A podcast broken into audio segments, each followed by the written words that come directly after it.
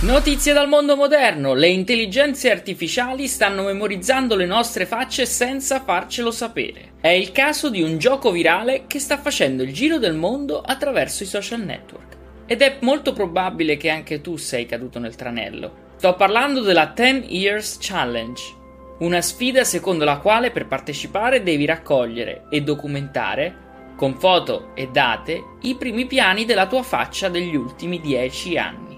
Ciò che si vuole mostrare nell'epoca della vanità sui social è come il viso sia cambiato ed invecchiato durante gli anni. Detta così sembra una sfida molto sciocca ed innocua, ma non tutti la pensano così.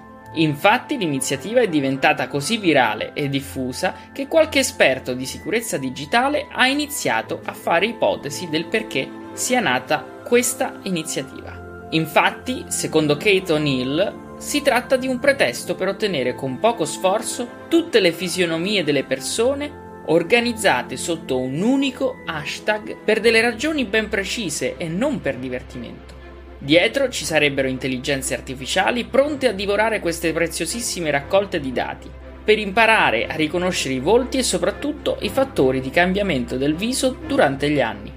Quindi stiamo parlando di un training dell'intelligenza artificiale volto a permettergli di riconoscere e prevedere l'invecchiamento di qualsiasi volto. Nel frattempo, in Silicon Valley sono 85 le associazioni per i diritti umani e digitali che hanno allertato sulle possibili conseguenze della sorveglianza di massa con l'uso autorizzato della tecnologia. Infatti, il pericolo più grande per i prossimi anni è quello di avere governi che prenderanno decisioni nei confronti dei cittadini sempre di più sulla base di pregiudizi e previsioni fredde e meno democratiche.